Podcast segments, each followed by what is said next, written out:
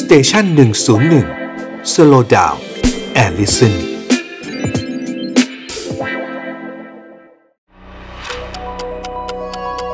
HistoFun Podcast เพราะประวัติศาสตร์เป็นเรื่องสนุก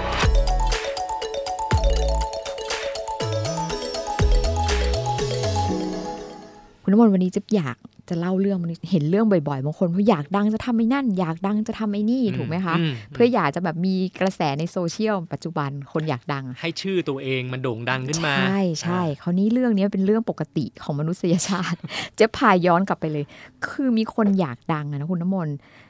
ทั้งทั้งที่นี่เขาบอกว่าย้อนกลับไปเลยตั้งแต่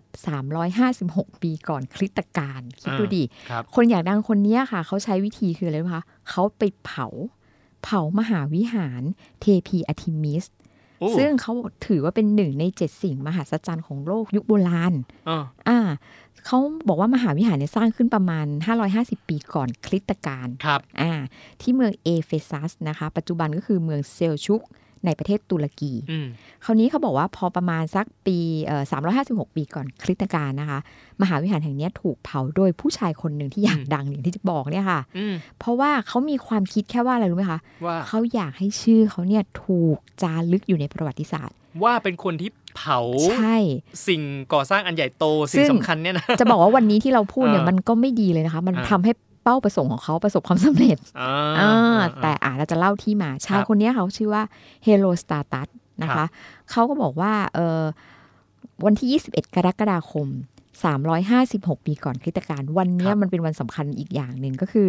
มันเป็นวันที่อเล็กซานเดอร์มหาราชประสูติอืมอ่าที่มหาที่มหาวิหารเทพีอาร์ทิมิส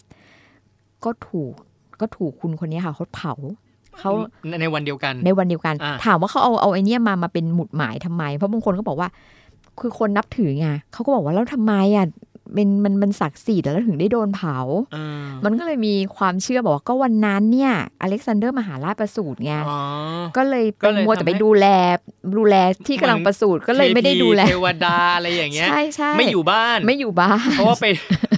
ไปรับขวัญทารกใช่คนใหม่ใช่ใช่ยิ่งใหญ่เจ๊ก็เลยเล่าให้ฟังนิดหนึ่งเออว่าเออว่าเพราะอะไรนะคะคนนี้ยเขาก็บอกเขาเป็นชาวเมืองเอเฟซัสนี่เองครับแต่บางคนก็บอกไม่ใช่อะประวัติศาสตร์เขาว่ามาอย่างนั้นเขาเนี่ยเอ่อมีความอยากจะให้คนรุ่นหลังได้จดจำเขาเขาก็เลย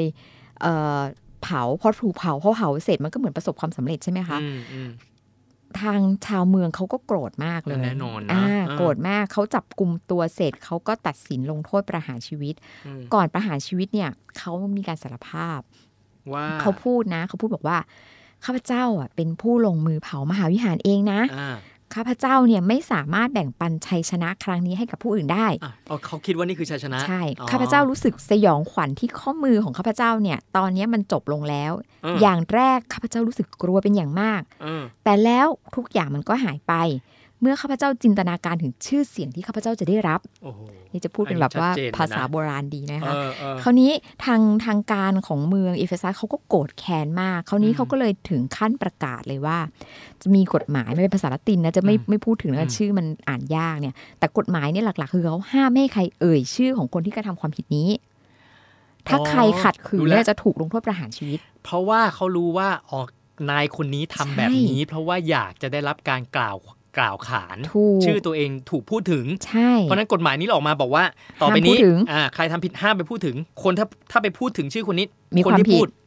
ต้องต้องต้องถึงตายประหารชีวิตเลยเออใช่ใช่หนักนะคราวนี้ก็ถูกลบชื่อไปเลยอ่านะคะครับเสร็จแล้วแต่ว่ามันไม่นานคือเรื่องมันคงแบบว่าแบบมันมันก็มีนักประวัติศาสตร์อะค่ะครับเอ่อเข้ามาแบบเริ่มพูดถึงคนแรกก็คือเป็นคนกรีกนะคะอืมเขามีการเอ่ยชื่อขึ้นมา คนนี้ก็คือชื่อทีโอพอมปัสมต่อมาก็มีสตาโป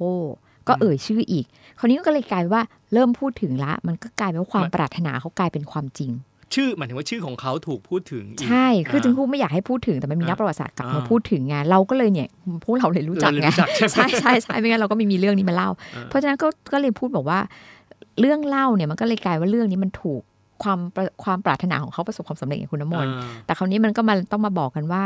มหาวิหารนั้นหลังจากถูกเผาแล้วเนี่ยนะคะอืมเขาก็มีการบูรณะขึ้นมาใหม่นะอืมแต่ว่าท้ายที่สุดในปีคริสตศักราช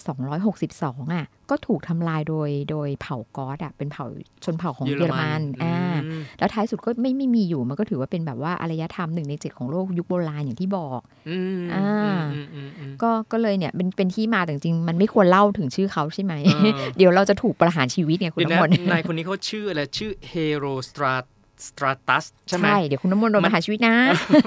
ห้ามพูดถึงใช่ไหมห้ามพูดถึงถึงมันถึงเป็นที่มาของสำนวนหนึ่งของค่ะของฝรั่งที่เขาเรียกว่า Herostra เอ่อ Herostratic fameอ๋อเหรอคือหมายถึงว่า เขาจะใช้สำนวนนี้หมายถึงว่าคนที่